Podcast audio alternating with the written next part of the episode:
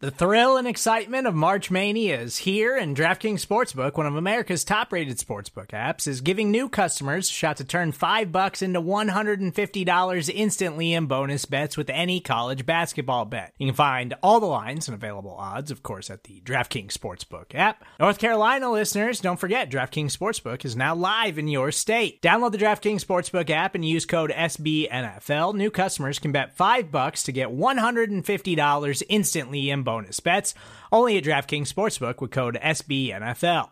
The crown is yours. Gambling problem? Call 1 800 Gambler or in West Virginia, visit www.1800Gambler.net. In New York, call 8778 HOPE NY or text HOPE NY. In Connecticut, help is available for problem gambling. Call 888 789 7777 or visit ccpg.org. Please play responsibly on behalf of Boot Hill Casino and Resort 21 plus age varies by jurisdiction. Void in Ontario. Bonus bets expire 168 hours after issuance. See DKNG.com slash B-ball for eligibility, deposit restrictions, terms, and responsible gaming resources.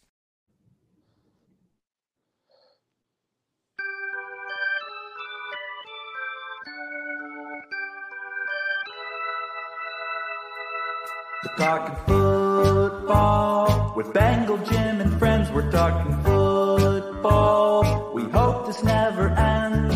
Jimmy, James, and Tom are back for more.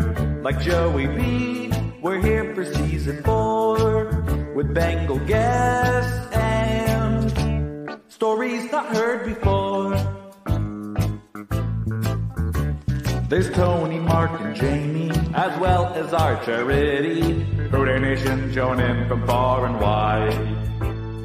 Every Sunday night, the guys are back at it live. By the fans, for the fans from day one, it's time to have some fun. We're talking football with Bengal Jim and friends. We're talking football. We hope this never ends. The Bengal boys stop by to drop the feet. Don't get your popcorn ready and take a seat. Season four will and with the Lombardi.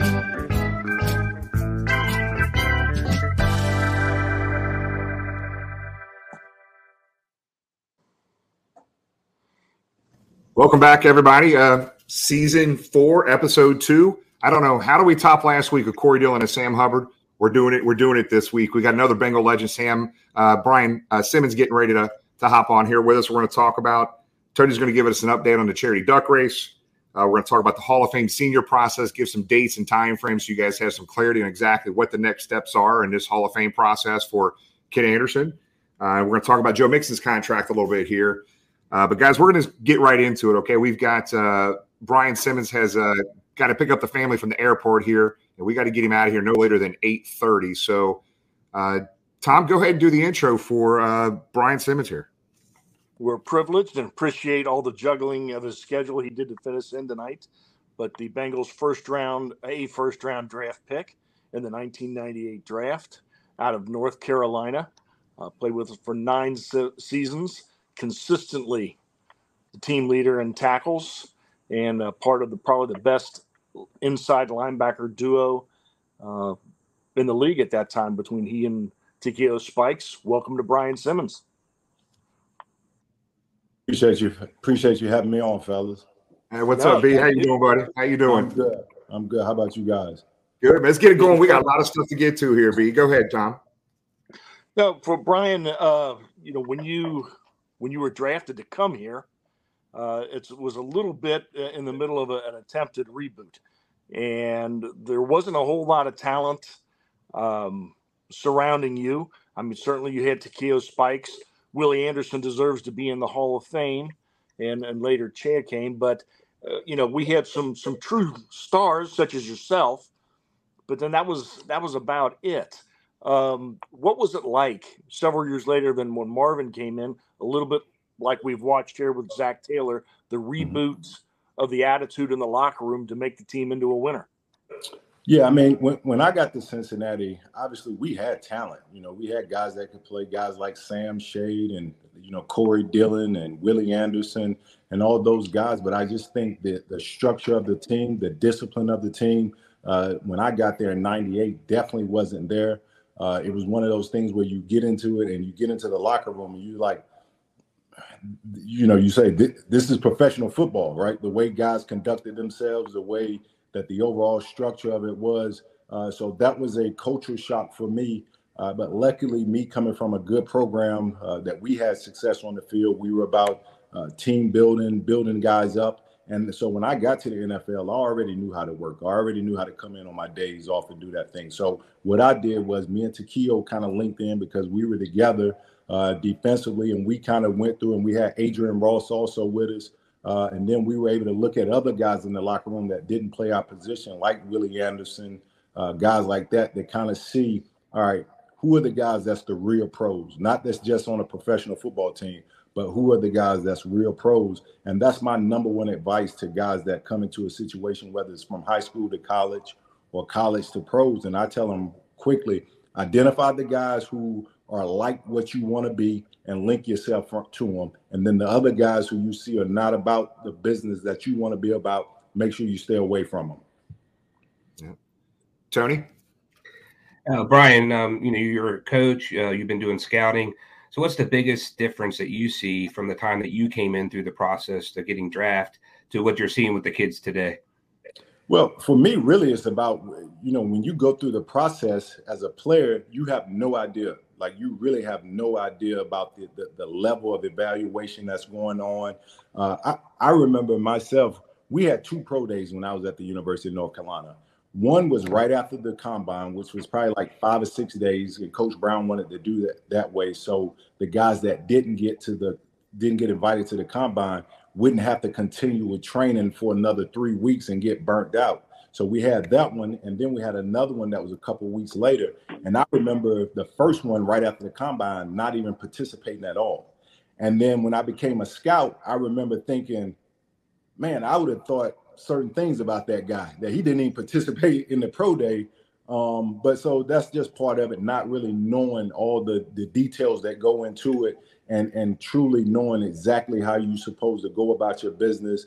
Uh, you know, I had no bad intention, um, you know, by not participating in the combine because I had all the intent to do it on the second one, but just not to even to do anything on that first one uh, you know, as a scout, I'm like, if, if a guy would have done that, I would have thought, you know, certain things about him.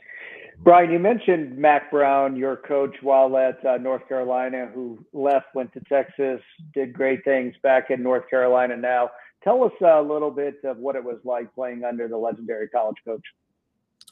It was good. I mean, because uh, one thing Coach Brown was about is being accountable. You know, being accountable and holding the players responsible and they also fostered an environment where the team led the, the, the, players led the team so we wasn't in an environment where we needed coaches to be on your head about do this do that and those things served me well once i got to the nfl because i was already brought up in an environment in terms of football where you were held accountable where you were uh, you were forced to go to class you were made to do everything right because coach brown number one thing was you never know when you're being evaluated and he was right and, and, and being a scout it wasn't until I was scout until I really understood exactly what he was talking about.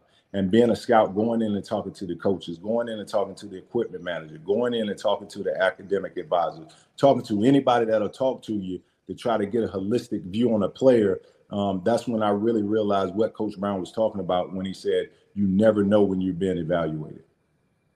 Speaking of scout drafting players and all that, Jimmy, do you want to go ahead and play the short video um, of the draft? I do. Let's go and hit it right here. Night eight. Uh, Brian, we will not be able to hear you during during this video. So after the video, we'll talk about it a little bit. Here we go. Okay. 17th right. choice in the first round, the Cincinnati Bengals select linebacker from University of North Carolina, Brian Simmons. Hamel, again, right down the middle of the fairway here.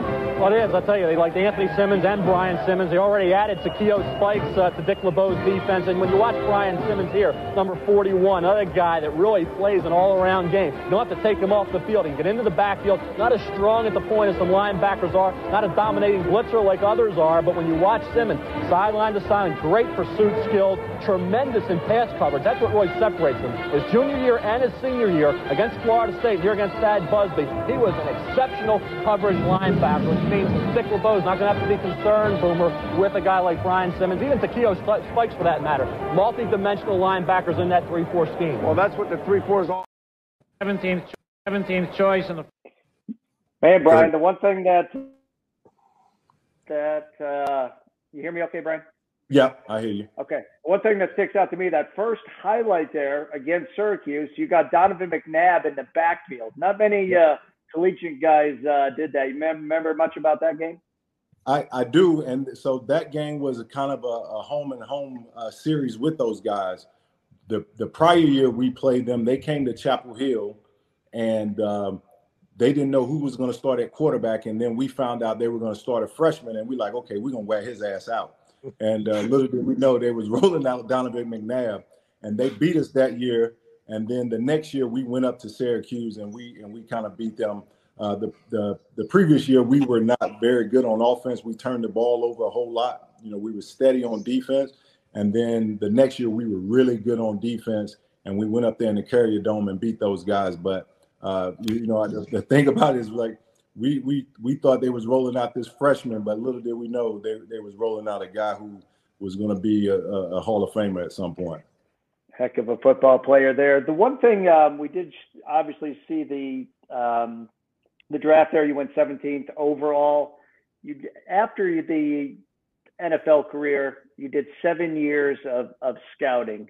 Mm-hmm. Looking at um, specifically the Bengals draft this year, kind of putting your scouting cap on. What can you talk about with say Myles Murphy or some of our other picks? Yeah, I mean, to be honest with you, by me being an ACC guy and, and, I do the radio for the University of North Carolina, now I do the color commentating for them uh, for the radio broadcast. So I'm more familiar with the ACC guys without keeping, you know, uh, tabs on the whole draft as I did when I was scouting and even shortly after. Uh, you know, I like the Myles Murphy pick. I think he gives them a big body. He's explosive. Uh, you know, I think if he can come to his earlier form at Clemson, I think he kind of dealt with some injuries later on uh, in his career there. But uh, he's an explosive guy. I think he also gives you versatility amongst the de- along the defensive line. Um, I, I, like that pick a lot. Obviously, with them, they got they have to continue to address the offensive line and get that solidified with the starters as well as getting some backups. And then I think also overall with their team, they got to start looking out into the future with acquiring some younger guys at the skill position. Because as much as we love those skills guys, it's going to be hard to pay every single body. Somebody's going to have to walk, and you're going to have to have somebody in the building that's ready to take up space. Yep.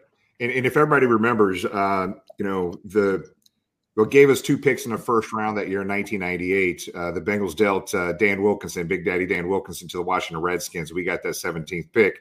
Because yep. of that, we got B. Sims. So, uh, hell of a deal. We got two hell of linebackers there. Um, and, and Brian being in the top. If you guys remember, um, the Bengals did it the 50th anniversary, and they type, named their top 50 players in Cincinnati football history, and B. Sims was 47 on that list, man. So, uh, very steady, long term uh, stud athlete here, uh, linebacker here in Cincinnati. So, hey, B, let's get I, hey, Jim, let me say this about that. I, I was very happy to be 47, and I, I could make an argument that I, I that I, you know, you could put three other guys in front of me, but I'm like, if you're gonna put me in the 50, I should have been higher than 47. That's I'll just say that. You know what? We're gonna read. We're gonna redo the top 50, Brian. We'll, we'll get you there. We'll get you there. hey, but but in the same token, I can make an argument by not being in there. It's probably some guys, you know. But but I'm like, if you're gonna put me in there, I think uh I think I could have been higher than 47. But but I'm appreciative of that honor. All right, so so so the, the Blackburn family's watching right now. Where should you have been on that list? 27, 27. Uh, hey, so we got some video here, uh, B Sims, and uh, you know I uncovered some stuff here, just going back in memory lane, man, watching some of these old games, man. It just brought back so many memories. I'm gonna play this video, and I'm putting you on the spot. And we've never had a player disappoint us. Every time we play a video, every player remembers their plays, man. So, 2001, we're gonna start with uh, Bengals near. We don't say we say city near West Virginia. B Sims, right. we don't we don't call right. by their name. So. Yeah Watch this video here. I remember it like it was yesterday, but we're going to talk about this game here. To be a uh, laugher. Until holder Josh Miller fumbles a snap and a field goal, Robert Bean picks it up. Tommy, the lateral to Brian Simmons. These are the Bengals? Yeah, well, I think defensively, I think they've been a pretty good ball club all year. A lot of those. So, B, talk about that 2001 City near West Virginia at home. Bengals win this game 26 23, but a hell of a lot of things happened in that game. Yeah, it did. Uh, the one thing I remember about that game, it was cold. I, I remember it being cold, and, and if you look at me run, I barely can get my knees up because it's so cold. and I got on tights and I got on different layers, man. So I'm layered up. Uh, so my knee lift wasn't very good on that. But what I did know is once I got out in front of the crowd, I knew I wasn't going to get caught. And, and so uh, I think that was Robert Bean who did a good job of scooping up that fumble and, and, and having the IQ to, to look and to pitch it. Uh, and once I caught it, I felt pretty good about my chances of scoring. Uh, and I can't remember if that was a PAT or a field goal attempt, but that was a big play in the game. And anytime you can score on special teams, that's a big momentum booster. Yeah, a little 56 yard touchdown there. Um, so crazy, some other crazy things that happened in a game. Jon Kitna. So I guess that answered the question about being a PAT or field goal, right? yeah. I don't know. Yeah, right. Uh, so I'm trying to think. You had a sack in that game. You had a touchdown in a game. Kitna throws for over 400 yards. Yep. Um, you guys had an onside kick late in that game, recovered it, go down, scored a tie the game up. An extra point wins it. Neil Racker misses the extra point. Yeah. You guys go to overtime. Uh, you guys go to overtime, and Neil Racker wins that game in overtime. We beat the city near West Virginia 26 23. But I, Tom and I were talking about this game earlier. B, and I'm telling you, we were remember how we were sitting in the stadium watching that game. It was cold as hell, but it was a big win against a, a, a, a division rival. No question. anytime you know how it is, anytime you could beat that team up there, that's a good feeling. You know, anytime. I remember, I want to say it was my, it was either my rookie year or my second year. We went three and thirteen, and two of the wins were against Pittsburgh Steelers. And uh, so, as bad as it is to go three and thirteen, it felt good that two of them was, you know, against the Steelers.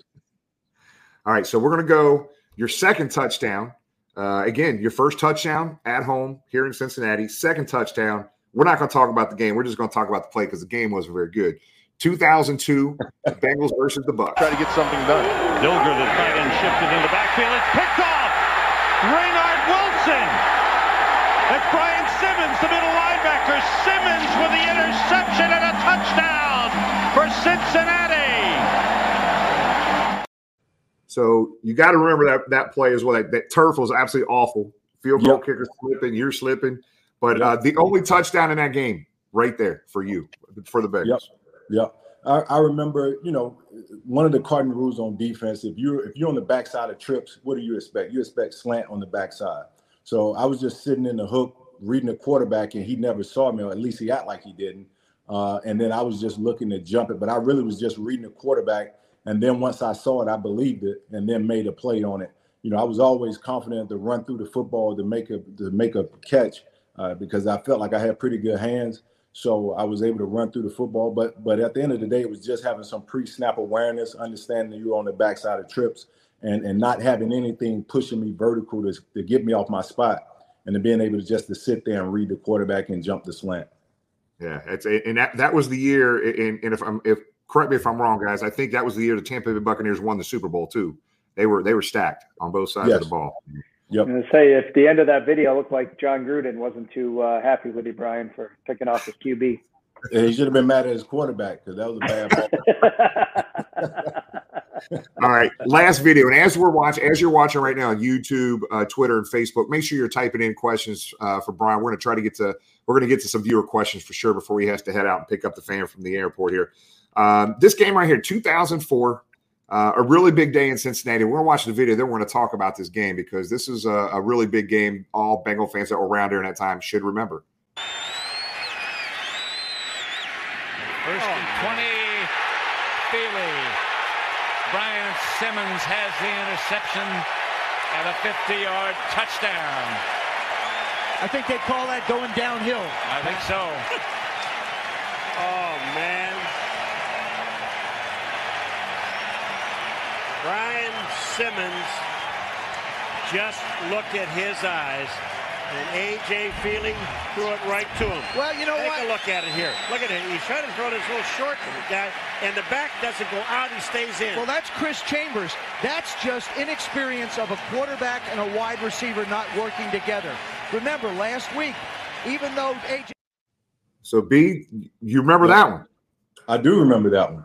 Uh, I had missed a couple games before that. I think I had knee surgery. Uh, I had a knee scope, and that was my first game back. And if I'm not mistaken, was that you know when Marvin aired? That was the first primetime game we had, I think. Um, and so I remember the stadium being crazy. Uh, the first night game, Monday night. Uh, you know, obviously I was excited to get back on the field and play. and then we were just sitting in cover two, and I was just sitting on the tight end. Once again, if you can see me, I'm flat footed because I'm not really worried about the tight end being able to run past me. Uh, and it was basically an option route. The quarter, the tight end sat down, uh, hooked it in. I guess the quarterback thought he was going to, uh, you know, run it out, but I was all over it. He shouldn't have threw it anyway, and I and I just jumped it. Uh, and then once again, it, it, looked like the same play as the Tampa play, kind of it the did. same deal. Uh, the only difference was I was on the tight end, uh, reading the option route, sitting on that, and then the other one I was just, but it, but really I was doing the same thing. I was standing flat-footed, reading the quarterback. Yeah, it's funny. So B, you hit it right on the nose, man. That was Monday Night Football.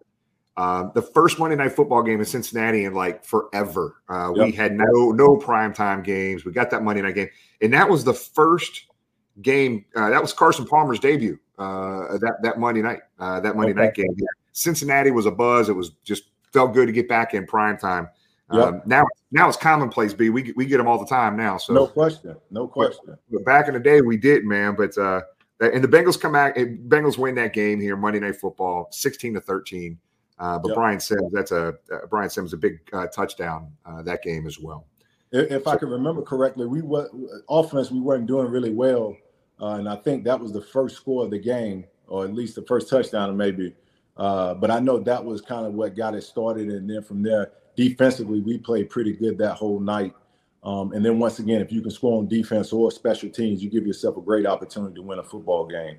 Yes, sir. Yes, sir. And you don't disappoint, man. We've never had a player on. We've had players from the 70s, 60s, 80s, 90s on the show, and everybody remembers these. They're they're these. It's crazy. It's crazy. It is how, crazy. And, and, what's crazy about that same guy might not remember where he parked his car at the grocery store. True story. and, I'm, and I'm included in that too. So I'm True not, story. Too funny. Uh, Tom, I know you had another one. It, Brian, uh, lots changing with the linebacker position in the pros.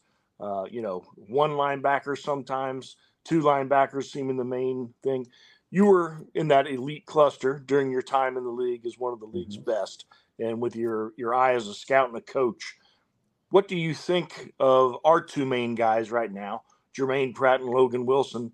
How do you see them uh, in the pros? Yeah, I, I, like both of those guys. I, I, I think, and, and to be honest with you, Pratt is a much better pro than I thought he would be. Um, and that's credit to him and his work ethic and how he studied. Uh, because coming out of college, I thought he was more of a straight line, almost a first and second down type guy, which in today's NFL is, is a killer. That's a stock killer, saying a first and second down guy, uh, because those guys don't play a whole lot. And, and nobody, you know, when, when I came out, you know, the big stud Mike linebacker that could come downhill and split a helmet open. Uh, nobody wants that guy. That guy doesn't get drafted anymore. Um, you know, you have to be able to play three downs. You got to be able to play in space. You got to be able to run with tight ends and and running backs and and and even protect yourself against slot receivers now. Uh, but but I like those two guys. They make a lot of football plays. The scheme is awesome for those guys, uh, and, and, I'm a fan of both of those guys. Thank you. Hey, All right, Jimmy, we got some. Uh, yep, we got some viewer questions. Uh, one from GH Bulldog. When we watched that uh, draft video uh, Brian, one of the comments was uh, a new weapon for Dick LeBeau um, and his defense. So GH Bulldog asked, what was your favorite Dick LeBeau moment or story or anything you want to share about uh, Dick LeBeau?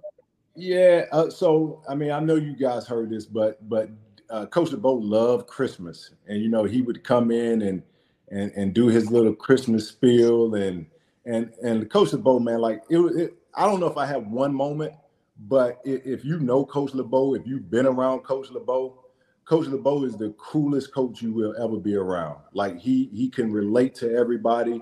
Uh, he's a straight shooter, uh, and he was consistent every day. You got Dick LeBeau. You didn't get a different guy on Monday than what you got on Wednesday. Uh, and and and the thing about it is, Coach LeBeau would let you know how many interceptions he had in his career too, and he would let you know how many games he played in a row. Uh, so you know, he's a guy that that was not only a great coach, uh, but a lot of people don't know how good of a football player he was, and and in his own way, doing and, and it mostly came doing uh, pre-practice stretch. He would let you know both of those things. He would let you know how many picks he had, and if you were a guy that missed practice, he let you know how many games he had played in a row. but uh, but but you don't get any better than Coach LeBeau. I mean, you don't as a football coach uh, and, and playing linebacker in his scheme. If you can play and you can run and you can make plays, you're gonna make plays. And uh, and I love playing for him in that scheme. Uh, me and Takeo, uh, we we were able to make a lot of plays because Coach LeBeau uh, trusted us. He knew we knew what we were doing, and he would give us a lot of leeway to kind of freelance and, and make stuff up on the fly. You mentioned Dick LeBeau and Christmas. I don't know if I've heard that before. Maybe the other guys have. What you want to elaborate on uh, his love for Christmas? Well, he would he would always tell the same. Uh, what, I don't know what you call it, uh, the Christmas tale, and he had he put his own little spin to it. Uh, and I forgot exactly what it was because it was a long time ago. But but the next guy that you have, Willie, I, I know who Willie Anderson. The next time you talk to Willie Jim, Willie will tell you exactly what it is. Uh, but but between sometimes you got to talk to four or five of us to get all the details because everybody can get a different piece. So, but I, I'll, I'll I'll at least set the stage for you guys, and I'll leave it up to y'all to get the rest of the details. All right, fair enough. We, we need to do another reunion show. Uh, we've done a couple of those where we've got like seven or eight of uh, yeah, yeah. guys on from from a team. That'd be a lot of fun. So we, we need to schedule that for uh, season four. We, you should do that every year. That that should be an annual thing. That really. Should I agree. We're working on. I agree. fun. That was fun. hundred percent. Uh, Cookie Girl asked your favorite um, teammate for when you played for the Bengals, Brian. Well, you know, obviously, me and Takeo coming in in the same year, being drafted at the same position, uh, going through some of the things together. He and I uh, kind of, you know, that was my my closest teammate uh, in Cincinnati, uh, playing together for the first five years. Uh, you know, we would come in on the off days and work out together, watch film together, uh, go upstairs, talk to Coach Duffner, get game notes.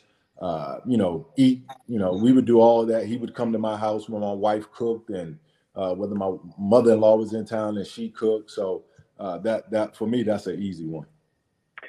Our buddy Paul asks, uh, not really a question, but talks about uh, saying we need those old uniforms back. I think a lot of people are, are fond of the old uniforms. We know we unveiled the the white helmets. Uh, any thoughts on, on the uniforms, whether yesteryears or the current ones?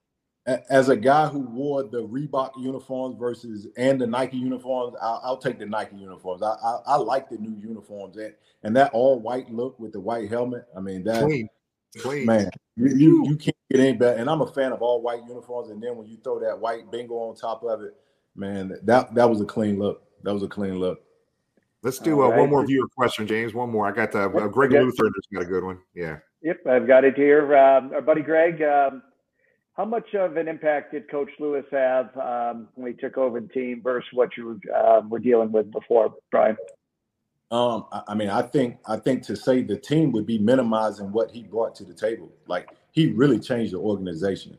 And, and I'm not saying that as a as a knock to the Brown family or the Blackburn family, but you know, just getting the outside perspective of the NFL, uh, him coming in with his own uh, kind of game plan and bringing new ideas and, and fresh ideas, and and and quite frankly, you know, him being hired and having the leverage that he'd had getting hired, um, he had the the the cachet to kind of come in and say, you know, we need to do this and and change. So uh, you know, I talked about when I came into the to the league and, and I came into that locker room, kind of how un, unorganized it was, uh, the the lack of accountability. Coach Lewis brought all those things to the table, and, and I know a lot of Bengals fans kind of take Coach Lewis for granted and they knock him for not winning a playoff game.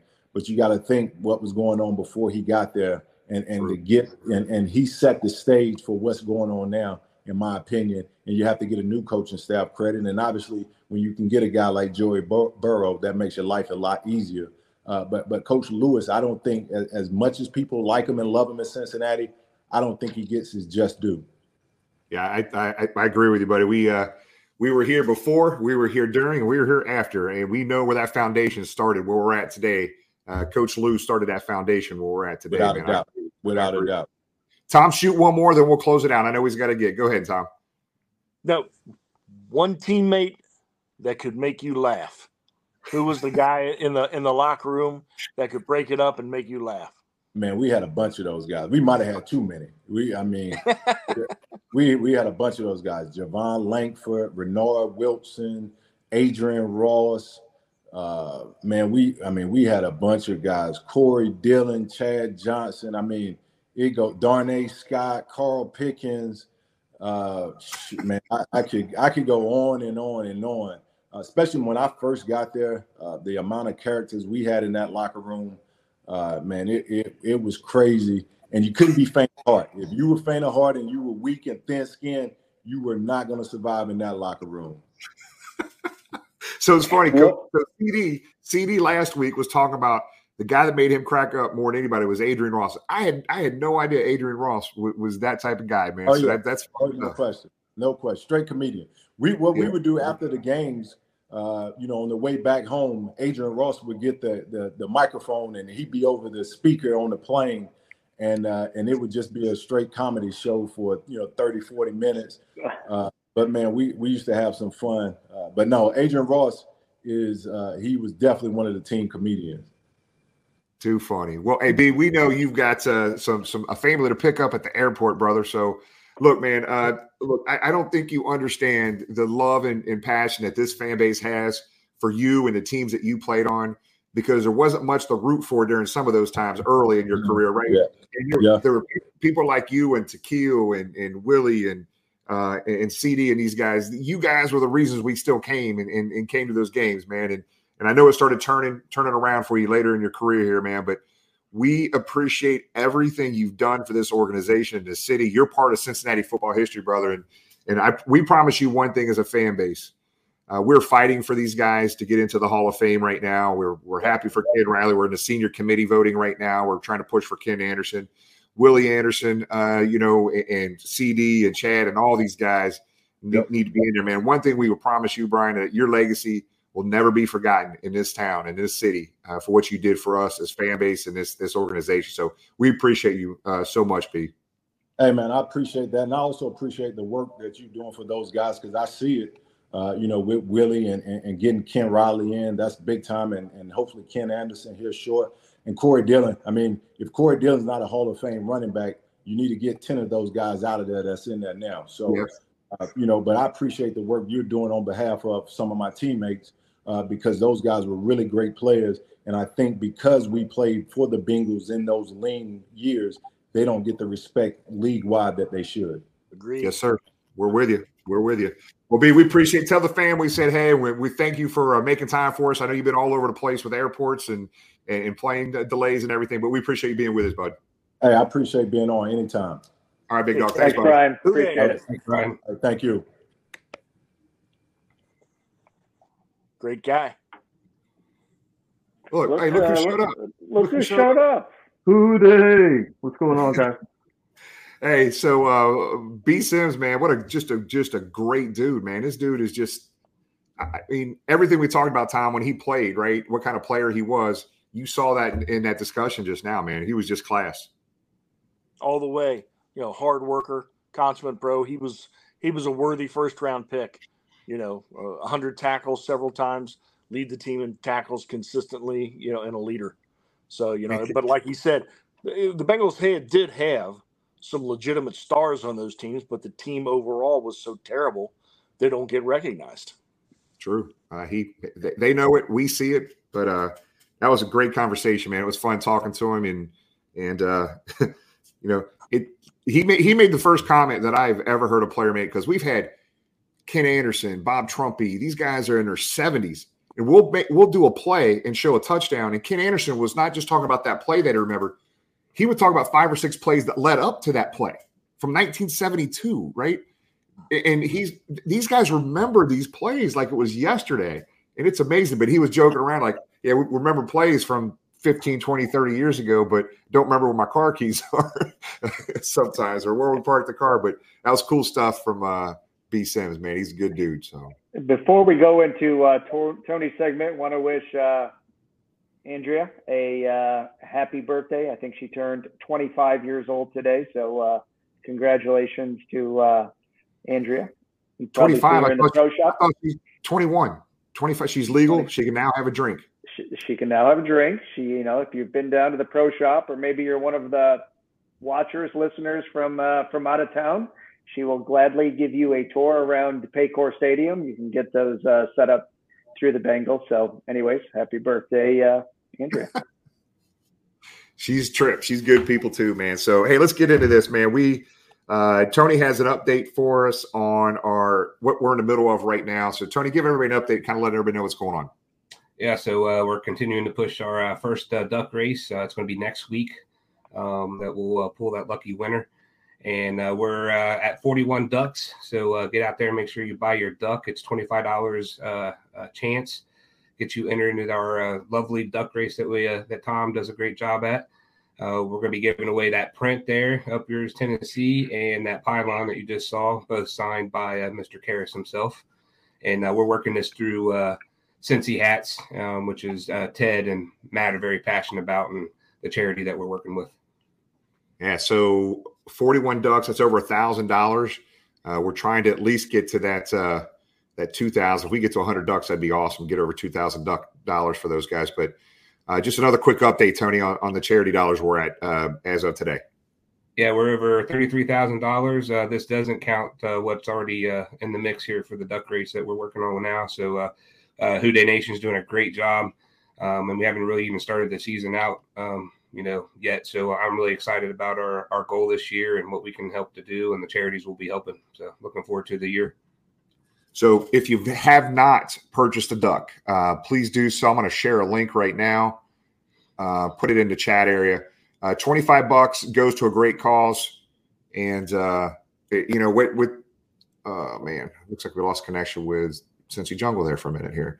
Uh, but that that money, the, what's interesting, that charity, that specific charity, if you know the KAA, Ken Anderson Alliance, helping um, uh, adults with disability here in the Cincinnati area, the charity that that we're focusing on for this does the same thing up in the Indianapolis area, right, Tony? Pretty much the same thing, almost mirror. And I know uh, Teddy, Ted Karras, and Ken have been Ken Anderson have been talking. There's got to be some things probably that they'll be able to uh, work together on in the near future. But it's a it's a great cause, uh, and it's it's it just a it's a it's not a Cincinnati, but it is Indianapolis, and we got a lot of season ticket holders, including James, uh, on our screen here from the Indianapolis area as well. So, so good stuff, good update on that, and uh, probably within the next right before the season starts for sure. Tony's going to give you guys a walk down of every charity that we have identified this year for our duck races for the most part, and every home game that we have, uh, and what we're doing, and some of the things that are going to be completely different uh, this year with a lot of help from a lot of different businesses around the area. So we got a lot of stuff going on uh, on the charity front, and you know. When you, when you when you guys hit one hundred thirty thousand dollars last year, how do you how do we exceed that and and, and help um, local charities even to a greater extent? And I think we have some plans that are really going to do that. So I uh, can't wait uh, for the season to get started, not just for the the games, but man, the charity focus is going to be awesome.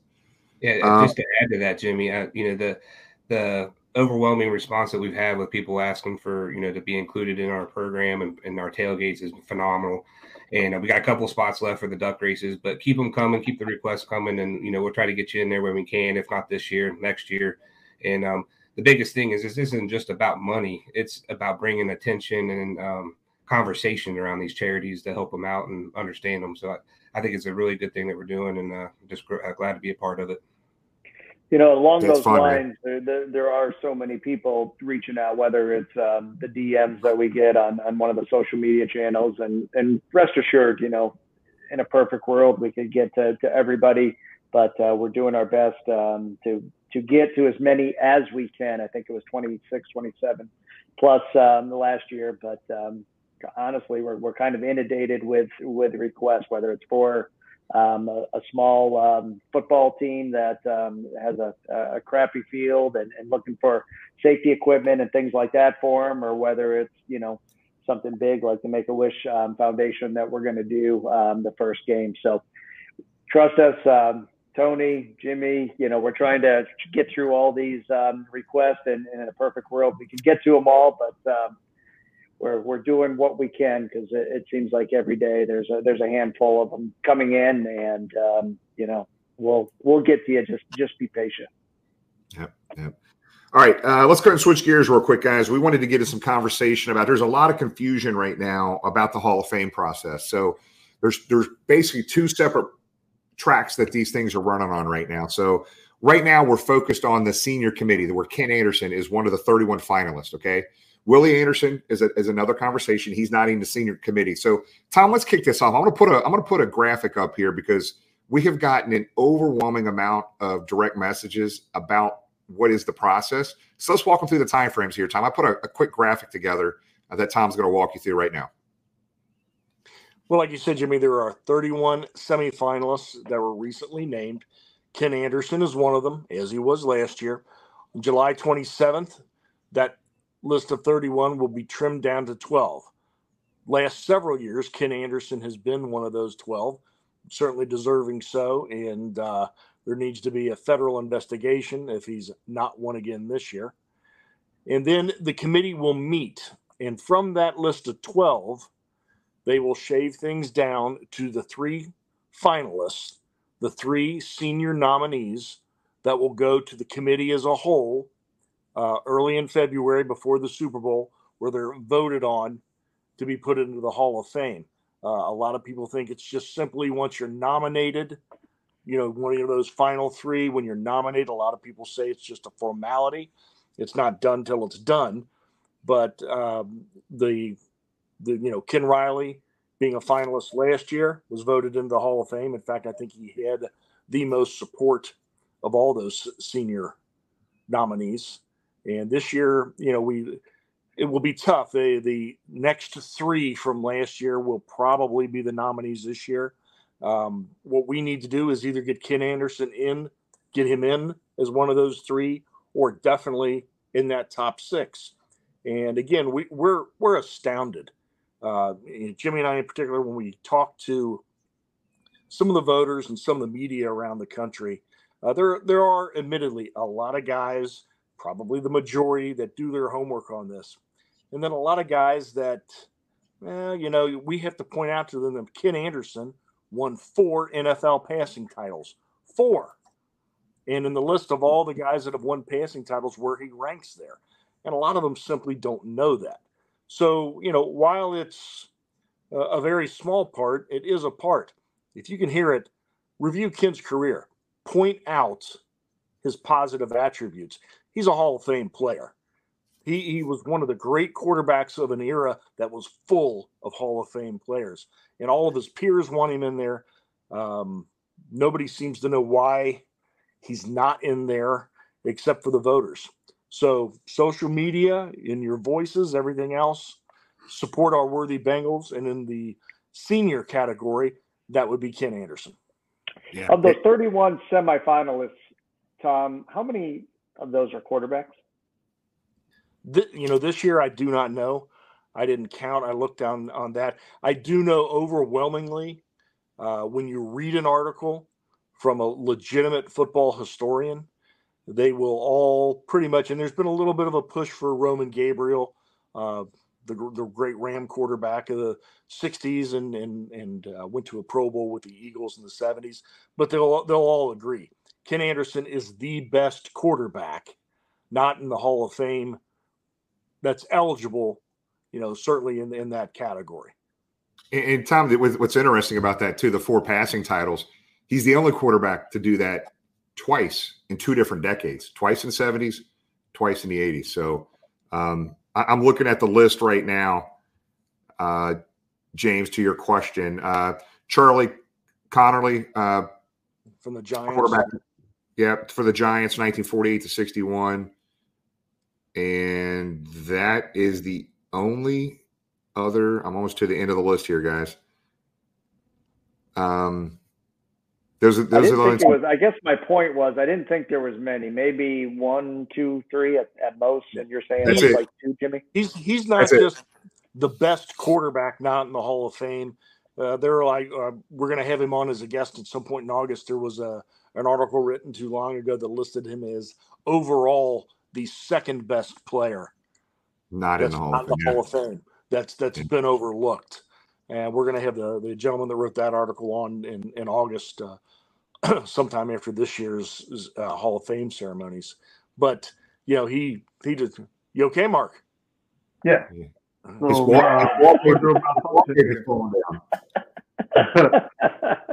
but uh, he, uh, you know, uh, it's it's every bit the injustice that Ken Riley had. uh, right. that Ken Anderson is not there, and I just don't understand. You know, over my my right shoulder is the is the main reason. A great Bengals team, big due to market size and the fact that they played in an era with the steel curtain Steelers, you know, gets overlooked. But you know that was also an era where only four teams made it to the playoffs every year. You know the Bengals were one eleven and three, it didn't make ten and four, and not not making the playoffs. So uh, they, they, were a, a, great, powerful team, and they had a, an elite, fantastic quarterback. I mean, four passing titles in that era with those great quarterbacks that were his peers says an awful lot. Yeah, so so a lot of people are asking what can they do still. Look, I truly believe you the fan made a small uh, played a small piece in getting Ken Riley into the Hall of Fame. The national media couldn't disregard us. They had to hear and listen, and there was all kinds of national discussion uh, around Ken Riley. Uh, let's do the same thing. And that platform was pretty easy, right? It's post as much stats and information as you can, but positive. Be positive, nothing negative. Don't don't say anything to, to the voters specifically, but share. Um, you know, put Ken in, jungle to the hall. Uh, but just let's get Ken Anderson's name trending uh, on social media over the next couple weeks because it's important. It really is. Okay. All right. As Mark's wallpaper is falling down again, put him on big screen there. Uh, hey, hold on. Hold on. Hold on. There it is. okay. I will say for somebody who didn't get to watch uh, him live, watching the highlights and talking to people, just how athletic he was as a quarterback. I mean, just watching him run, making throws on the run. His arm was powerful. It was just, it's just amazing to watch just how athletic he was as a quarterback. Mark, you need to use duct tape, not blue uh, painter's tape. I all I could find. Brooklyn used all my duct tape. I don't have any more duct tape right now. Don't blame the kids. Uh, blame the kids. uh, well, let's let's change gears again here. Uh, let's some big news this week, guys. Um, uh, Joe Mixon re-signing. Uh, you know this this week is is a big deal. I I just let's talk about it, man. Let's open up for discussion. Is any comments you guys have? Are you are you happy Joe's coming back? Not, I, not resigning, not resigning, taking a I'm sorry. Re, renegotiated his contract. I'm sorry. Restructuring. Restructure. Tony, give us a breakdown on those numbers again. Uh, so basically, for this year, he took a 4.4 million dollar cut uh, for 23, but he's still going to get two million dollars incentives. Uh, and as you know, with that 4.4, that opens it up uh, for the cap space too. So uh, looking good to maybe look at the Joe Burrow, Higgins, um, you know, those those type of extensions and signings that we need. So, and then next year, uh, I do believe it's a 5.67 million dollar. He's going to take uh, my cut for for uh, 24. So, um, pretty substantial amount of money, really. Yeah, yeah. I, look, man, I, I what I didn't want to do, um, you know, people were kind of on and off the bandwagon with Joe Mixon last year. And then we had some, he struggled, I think, early in the year. Uh, he came back and had one hell of a game. I don't know, I can't remember who it was, but he scored five touchdowns. Uh, maybe it was the Falcons. Uh, I can't remember. Um, so, but I, I, don't, I didn't want to go into the season with a rookie in the backfield. That's never a good recipe for success when uh, you've got, uh, you know, rookie in the backfield and maybe a, a second or third year player. But um, Mixon, Mixon's needed back there, guys, in the backfield. Tom, what's your thoughts? Well, you know, he's needed. He, he can run the ball. I still think he can run well. He was a little dinged up last year. He's also a very good receiver. Uh, I think Joe's weakness uh, was kind of shown last year is is might be his blitz pickup, his, his blocking, his pass blocking. But I, I, think you know I'd love to see him healthy all year and see what he can do. This is going to be the best offensive line he's probably had uh, since he's been in Cincinnati. So you know, and and if we can get that running game going, and you know, and maybe we have the depth behind him now, where he, you know he doesn't have to tote the rock 22, 25 times a game, so he can stay fresh all year long. Uh, but also, hats off to the Bengals front office. This is the Absolutely. first, it, just to show again another change. Uh, the Bengals moving forward. This is the first restructuring of a contract that's taken place um, for the Bengals, you know, in, in the modern era of the salary cap and so forth. So, you know, a big, big hats off to the front office and a hats off to, to Joe to helping with the cause and, and what Tony So he, we save between four and five million the next two years on the cap. Um, yeah, it's like uh, actually almost it going to be almost ten, I think, over the next two years for the, okay. the cap space. You know, but if it's if it's four million a year, um, you know, we're going to need it. Uh, we'd all hope that jo- Joe Burrow would be extended by now. Hasn't happened, and with that, uh, I talked to a couple guys in the press this week. Starts creeping in the lingering doubt. Not that Joe's gonna gonna eventually get re-signed, but you know, just like you heard Brian Simmons, you know, how are they going to get? How are they going to do it? How are they going to get Tee re-signed? How are they going to get Logan Wilson extended?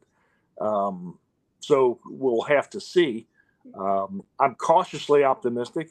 Jimmy, I think you're very optimistic they're going to get all those guys locked up. Uh, James, what are your thoughts?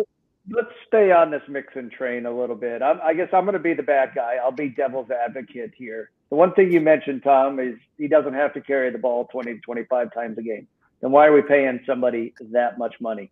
You mentioned again, we need we had need the money for, I don't know, maybe long-term deals? Um, are there other needs on the team we could use that money for? You know, one of the things I hear about uh, Joe Mixon, and again, this is nothing about him. He's a great locker room guy. Well, guess guess who else we heard that about? CJ Uzomah. He went down the road what two years ago, and God bless him, we didn't miss him. So again, kudos to the Bengals for shaving some money, saving some money there, but I would have liked to seen a, a little more of a, a pay cut on um, on that, um, simply because look at the, the top 20 NFL running back list. Mixon, uh, I think was put out by ESPN today. Again, take a, a list with a grain of salt. Uh, Mixon was nowhere to be found, not even an honorable mention. I think there was 20 running backs on that list. So I guess I'll be the bad guy. Uh, Brian mentions uh, some uh, JP Ryan, who we know we lost to um, Denver this year. You know, I thought he had a better year uh, last year than than Joe. Um, the one thing I'll say about Joe, he holds on to the rock, which is huge. Doesn't uh, turn the ball over, but uh, I'll be the bad guy saying it should have been more of a of a haircut, and again, put that money elsewhere. Yeah. You see, know, James, go ahead. Go ahead, Tom. If Dave Lapham uh, addressed this a little bit, and a little this does come to loyalty. It's not that the Bengals haven't cut guys or you know shut down contracts early. They have, but as a rule, they don't like it. You know, Mike Brown looks at things as we gave our word to you to serve your contract. We expect you to do that to us. I mean, we had a quarterback walk out with time left on his on his contract and I think that was part of the bitterness. You know, he he got to a point of his contract where he didn't have to pay any bonus money back, and and he said, you know, crap on you all. And yeah. I think the Bengals are mindful of that. They like being loyal and keeping their word. Um, so this was, you know, probably some maneuvering. I think if Joe said no, I'm I'm not not going to restructure. He probably would have been released. But we're in an era in the NFL also where uh, the days, you know, the Earl Campbells are done. Guys don't carry the ball 25, 30 times a game. That's part of the reason why anybody's good seems to be, other than Nick Chubb, seems to be washed up by the time they're 26, 27. You just can't beat those guys up over a 17 game regular season, yeah. plus another three or four games to win the Super Bowl. So you have to have two or three running backs. Hey, Tom, I think this is great. And, and, and James, thanks for playing devil's advocate here. I, it's, it's one thing if we're all sitting here rainbows and unicorn you, you got to have these type of conversations so i appreciate what james is doing with this but here's where i stand on joe mixon and, and why i love the resigning and how they restructured it as the bengals organization you had one of three three choices what would you feel comfortable with as a fan base would you feel comfortable with a, a, a drafted rookie in the backfield or two your option one is a rookie in the backfield or two uh, sign a free agent that's out there to put them in the backfield to learn the system uh, learn something new, a new system in, in for the Bengals, uh, or somebody you have, you know, Joe Mixon, who has been with us, knows the system, knows the players, good locker room guy. The guys do love him.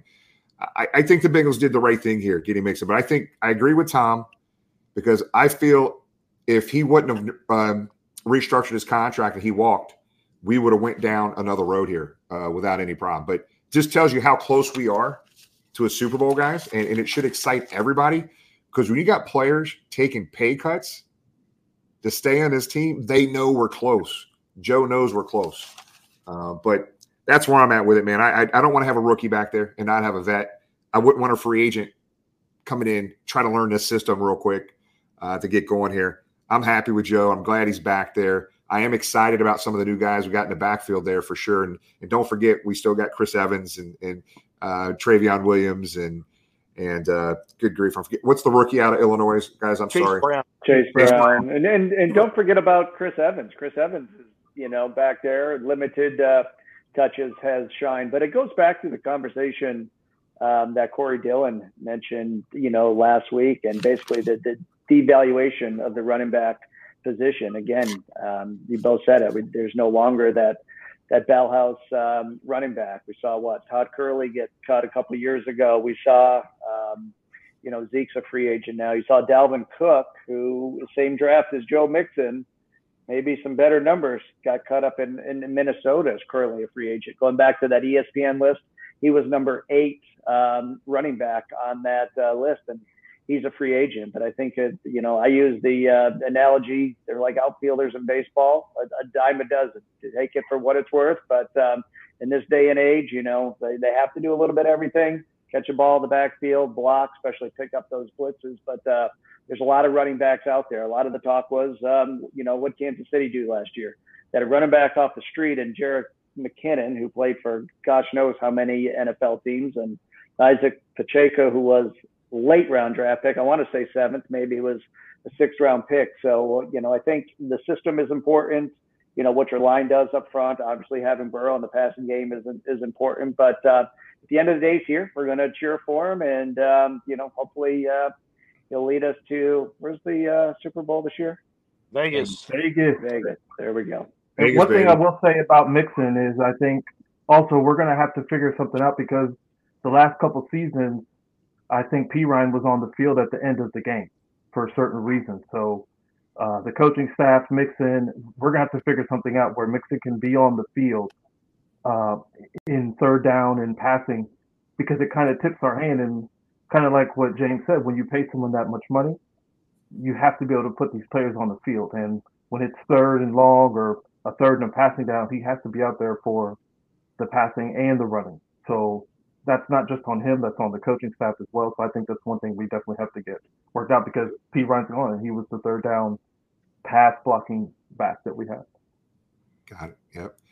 Well, guys, great discussion. Um, I think it's time. Two minute warning. If you were awake, if you were sleeping, you're awake now. Crazy Chuck, my dude from Toledo. Uh, let's go around the horn here. Let's start uh, my screen left. Uh, let's go, Tony. Yeah, um, a great episode as always. Good player that we got to talk to. Um, it's uh, don't don't forget about our duck race, uh, first one for the year next week, and Ted Karras, he's coming on. I'm looking forward to it. And uh, other than that, who Dey? Who Dey, buddy? Trying to get uh, hold on here. Jamie's Jamie's uh, not here. With that being said, I thought Tom said didn't Tom say in a text he was going to go uh, sleepless tonight, Jimmy? Did that not happen? But anyways, Yeah. Mark, go ahead. Who's supposed to? Who's supposed to?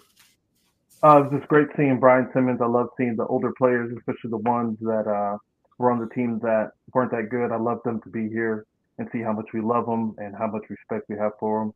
And I'm, you know, I'm just really just trying to enjoy the summer. I I love football season so much, so I'm just really trying to enjoy the summer and the warmth before it's zero degrees outside again. So Hey, hey, hey, James, leave him up there. If you've ever, All right, uh, hold on, hold on, hold on. Yeah, Hey, so if you've ever met Mark, go up to him.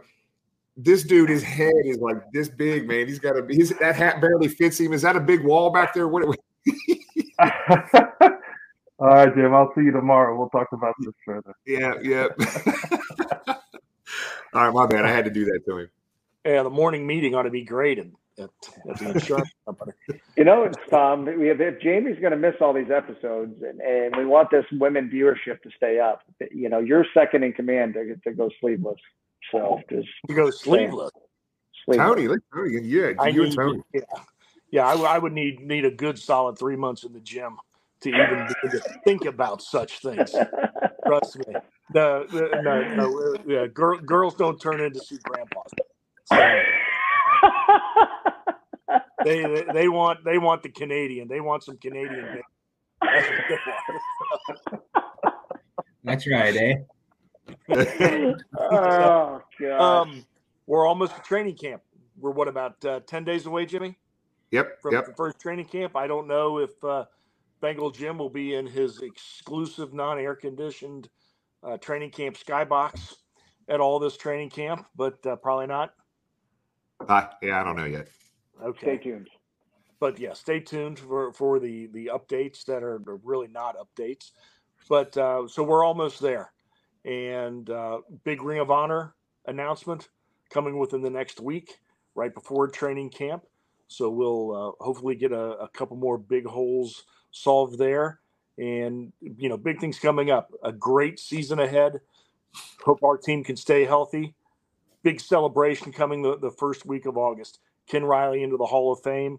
Uh, I think Jimmy's going to be posting more information if you want to go up, uh, where to where to get your your tickets, where to see it. We he deserves a very very big contingent of Bengal fans to be up there, and I know a lot of the people we know are already going.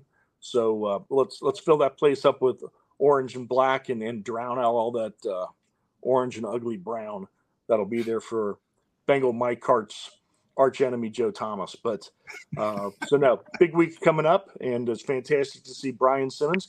And uh, hopefully, as Jimmy rounds out the evening, he will announce our guest for next week. But with that, we will give it to our intrepid explorer, James, world traveler. It's good to uh, to be back on solid ground here. Um, but no, great uh, way to kick off season four last week with um, both Sam and, and CD and continuing with uh, Brian. It's always uh, every time we have one of those legends on, there's always a little bit of uh, information. I did first of all, I didn't know Dick LeBeau had a Christmas fetish, so that's what I learned uh, tonight on um, on Bengal Jim and Friends. And with that said, I think we need to plan another reunion show. That was a a good point where we can get multiple players on from from one team and let them banter back and forth because those are those are always fun. And um, what is it? Two uh, two weeks from yesterday will be um, big day up in in Canton. So uh, I know the Riley family has to be um, excited. Mark's falling apart down there. Matter of fact, Mark, somebody had a comment here. And they s- and Luke wanted to know why are you so close to the screen? I, mean, I don't know. I don't know. He's not. That's why his Do you, head's don't enjoy my face? I I don't. I don't know. I, I don't know. I just you have to ask Luke. But um, we digress. Um, Oh boy. again, we appreciate the um, the fans tuning in. We appreciate the the fans' questions. If we if you had a question we couldn't get to it, we we apologize. Blame Jamie. He's not here, so um, you know our favorite Canadian will uh, will take all the blame. Uh, let's see, did Luke type something? Nope. Andrea's just laughing at you, Mark. The birthday girl's just laughing at you. So anyway, was Jimmy just for her. I hope she enjoyed her birthday. That was and Lisa says you're uh, not bougie. Not bougie. Not bougie. And and and Paul says you never did a show with the '88 team, so put that on your to-do list. on. Uh, Paul, being worked right. on. Paul, it's being worked on. We just need to get a big name. We got a lot of these guys that we can lock up pretty easy, but there's one big name we can't do the show without it. So we are working on that. Uh, we're hoping to have something kicked off with that 88 uh, team uh, before the start of the season. So we're working on it. So I'll kind of kick it off here. Yeah. So guys, thanks so much. Make sure I just uh, pop the charity uh, link in there again. Make sure you get a duck if you could. Buy just one duck. You don't have to buy multiple ducks. Just buy one. Share it with friends and family. Uh, you don't want to miss the duck race next week, especially when we have uh, Ted Karras on uh, talking about it. Um, and if you remember, there's still people who really don't know what the hell the duck race season even is. If you remember, Kay Adams thought it was a real duck race, like we were stapling names to a ducks and throwing them in the pond. Uh, it is a virtual duck race. It's a virtual duck race. Uh, so, like Tony said, watch- Go back and watch one of the past. You can go back and watch one of the the past shows. No ducks have ever been harmed in the probably the 30 plus duck races we've ever had. They've all uh, survived. No, PETA, please don't call. All is good. But um, and if you haven't subscribed, go to YouTube and subscribe so you can uh, miss all of our shows live now. And then that's one thing we have to talk about. We'll wait for our historian to uh, let us know when we're making the, the switch to uh, Tuesday nights. But Yep, yep. We'll, we'll talk road. about that. We'll talk about that next week for sure, guys. Real quick, I just want to let you know uh, there is uh, a, a basically a tailgate series hats of hats coming out, and I'm very excited to uh, to be able to. What we're doing is tying different eras of football into the specific hats. Uh, a lot of Bengal history uh, going into this. We've worked a new era who worked through the NFL to get approval for some of the stuff that we were doing. August 1st is the first drop uh, date of the first hat, the 1968 and 69 era hats uh, that the that we'll be doing uh, through Cook Sporting Goods, and they will absolutely. You can order those online. They will mail them to you as well. You don't have to live in a city and go down and pick them up. Uh, charity stuff we just talked about. Make sure you you buy a buy a duck. August fifth is the induction ceremony up in Canton. It's not that long of a drive, guys. Get up there. Let's get as much orange, orange and black as we can up there. Um, and uh, just I, I'm so excited for the family, the Ken Riley family. Uh, the family has worked just unbelievably hard to make this day happen, and they're excited about it. Uh, and this is their day. Uh, this is their day, August 5th. So get up, buy tickets. There's still tickets available on the Pro Football Hall of Fame website for the induction ceremony. So get make sure you get get get up there. Bring a friend and bring a group. Fill the car up and get up there and, and, and wear your orange and black. Some significant significant tailgate news coming here. Uh, we hoped we hope by next Sunday night uh, we can share some of the details. There's so much stuff in the air right now. Uh, we've got some um, just when you think you think things can't get any bigger or better. Uh, enjoying uh, the tailgate, we have some major stuff going on right now. So we hope uh, this time next week we're going to be able to share some more significant details on what's happened with the tailgate. So uh, we appreciate you guys. Thanks so much for being part of this. Uh, what what a first two weeks of, of, season four, man. Then it's continuing next week. Ted Karras. If you have not talked to him or interacted with him, please make sure you're part of. This guy is absolutely one of us. He is a fan. Uh, if you're down Jungle to the Hall, you know what I'm talking about. This guy is a great dude. Uh, but we look forward to seeing everybody next week. We appreciate you guys. See you next week and Who Dey. Who Dey. Who Dey.